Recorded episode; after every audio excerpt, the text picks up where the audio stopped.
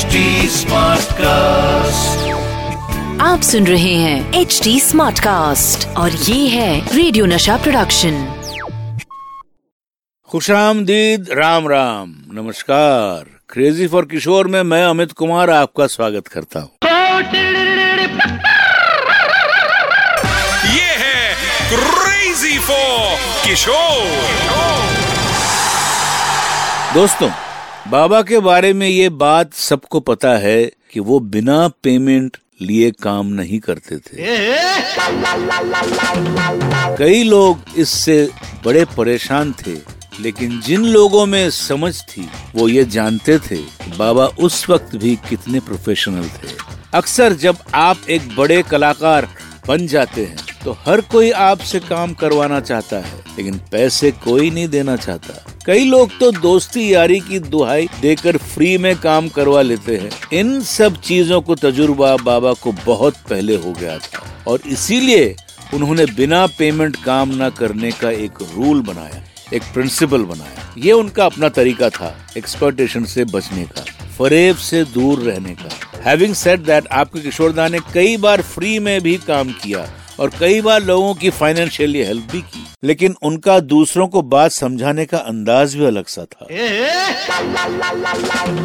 बाबा हमेशा ही इस बात को लेकर अटल थे कि गाने से पहले उनको पैसे दिए जाए। और ये बात भी सच थी कि जब तक अब्दुल जो कि उनके सेक्रेटरी कम ड्राइवर थे उनका इशारा नहीं आए कि पूरा पेमेंट हो गया तब तक वो काम शुरू नहीं करते थे। एक बार तो वो सेट पर आधा मेकअप लगाकर चले गए। प्रोड्यूसर ने पूछा कि क्या है इसका मतलब?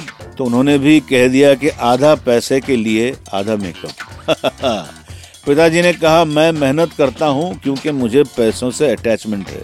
I need my money first तो रिकॉर्डिंग्स के वक्त वो पहले माइक के सामने आकर बोलते थे। जाके देख अब्दुल, आ गया क्या चवन प्राश लेकिन एक बार अब्दुल ने कंफर्म किया तो फिर किशोर कुमार अपनी जान लगा देते थे उस गाने को अच्छे से निभाने के लिए। पिताजी के इसी अंदाज के कारण उस वक्त जितने म्यूज़िक डायरेक्टर्स प्रोड्यूसर्स थे, पहले ही घर आके एडवांस में पैसा दे के जाते थे। तब जाकर किशोर कुमार जी घर से निकलते थे रिकॉर्डिंग स्टूडियोज के लिए।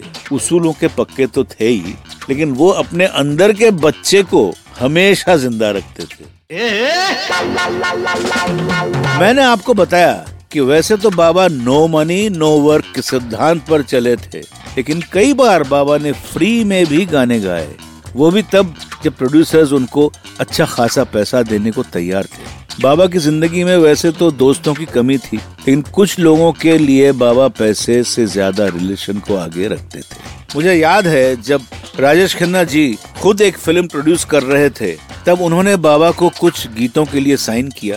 बाबा को फ़िल्म आराधना से जो कामयाबी मिली, वो उन्हें हमेशा याद रहती थी। और इसी कामयाबी में राजेश खन्ना यानी काका का भी शेयर था।